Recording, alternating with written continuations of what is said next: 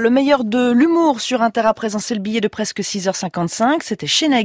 Alexis Le Rossignol s'était intéressé au classement de l'Oxfam selon lequel les 26 personnes les plus riches du monde détiennent autant d'argent que la moitié de l'humanité. On entend souvent dire que les plus pauvres n'ont rien, mais c'est faux. la preuve, la moitié la plus pauvre de l'humanité est aussi riche que les 26 personnes les plus riches du monde. Donc mine de rien, en mutualisant un peu, les pauvres, ils ont du pognon. Et le tout sans posséder aucune entreprise. Malin les prolos. Alors bon, j'aurais pu finir cette chronique là-dessus, c'était carré. moi, ça aurait été classe. Mais il y a un mais. L'année dernière, le même rapport affirmait que les 43 milliardaires les plus riches du monde possédaient autant que la moitié la plus pauvre de l'humanité. Alors que cette année, il suffit de prendre la fortune des 26 premiers milliardaires pour égaler les possessions des plus pauvres. Autrement dit, sur le dernier exercice, comme on dit dans la finance, le cours du riche a monté alors que le cours du pauvre a baissé. Mauvaise année pour ceux qui ont cru à une remontée des pauvres sur les marchés. C'est comme le bitcoin, il fallait investir plus tôt. quoi. Alors les gens crient au scandale en disant oui, les riches s'enrichissent sur le dos des plus pauvres, ils sont toujours plus riches, les écarts se creusent. Moi, je suis pas économiste, mais à mon avis, le problème, c'est pas les riches, c'est les pauvres, parce qu'ils sont jaloux. Ils sont là à attendre sur les trottoirs, alors qu'il suffit de traverser la route pour trouver un job. À part en Inde où c'est compliqué de traverser à cause des rickshaws et des vaches sacrées, les autres n'ont pas d'excuses. Qu'est-ce qu'on peut reprocher aux riches?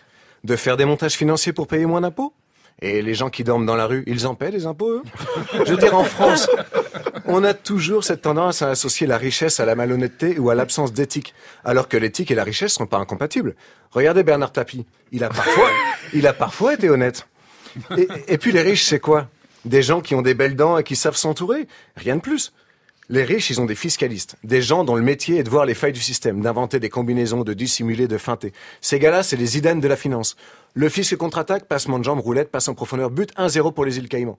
Alors que les pauvres, ils sont là dans leur entre-soi. Mais c'est en s'ouvrant aux autres qu'on s'améliore. Regardez les records d'audience de cette émission depuis que je suis arrivé. Et, et puis cette passion de vivre au jour le jour, c'est pas bon. Faudrait des fiscalistes de la pauvreté, des gars qui diraient aux plus pauvres "Fais-moi confiance, place trois roupies sur le vendeur de canne à sucre. Cette semaine il fait beau, ça va marcher quoi." L'enrichissement personnel, c'est la finalité du capitalisme. Et le monde est capitaliste, parce qu'on vote pour des gens qui portent des programmes capitalistes. Alors de quoi on s'étonne en fait? Moi, je suis pas un fou de vitesse, mais si tu me confies les clés d'une Ferrari en me disant amuse-toi, j'ai fait le plein, je vais pas l'utiliser pour tracter une caravane. Je veux dire, moi, je les plains, les milliardaires. On parle d'eux à longueur de temps, on les espionne, on les compare, on fait des classements. Forcément, à un moment donné, ils se prennent au jeu. C'est comme le classement des animateurs préférés des Français. Ça doit quand même faire mal de se faire détrôner par un médecin. Alors certes, plus sympathique, mais tellement arriviste. C'est le côté pervers des classements. Écoutez, si les milliardaires ignoraient combien possèdent les autres milliardaires, peut-être qu'ils ralentiraient la machine et penseraient à autre chose qu'à leurs dividendes. Ah ouais. Objectivement, gagner toujours plus d'argent, ça leur sert à rien. C'est juste de l'orgueil. C'est le jeu du qui a la plus grosse. Moi, j'y ai joué une fois avec des copains. Bon, ben, j'ai perdu. Mais si ce jour-là, j'avais eu un esprit de compétition supérieur à la honte ressentie, j'aurais rejoué.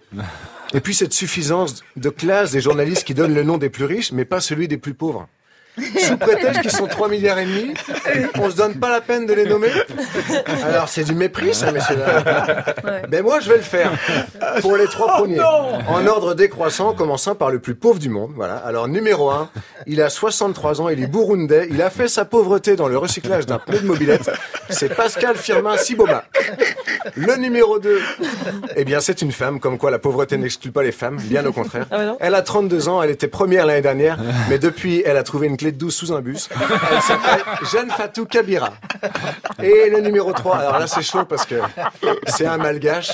Il s'appelle Edgar Ravalominaramana et il possède actuellement deux bananes. Donc sa position est provisoire. Moi, ce rapport d'Oxfam, il me met mal à l'aise, si.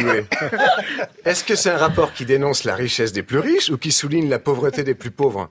C'est un peu comme si on me proposait de faire un test pour savoir si j'aurais un cancer plus tard. D'un côté, je me dis c'est cool, je serais fixé, mais de l'autre, je me dis merde, si j'ai un cancer dans 30 ans, est-ce que j'ai vraiment besoin de le savoir maintenant? En tout cas, les cancers, c'est encore la seule chose qui touche aussi bien les milliardaires que les plus pauvres.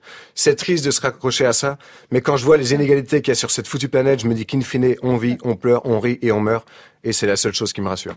Alexis Le Rossignol dans le billet de presque 6h55.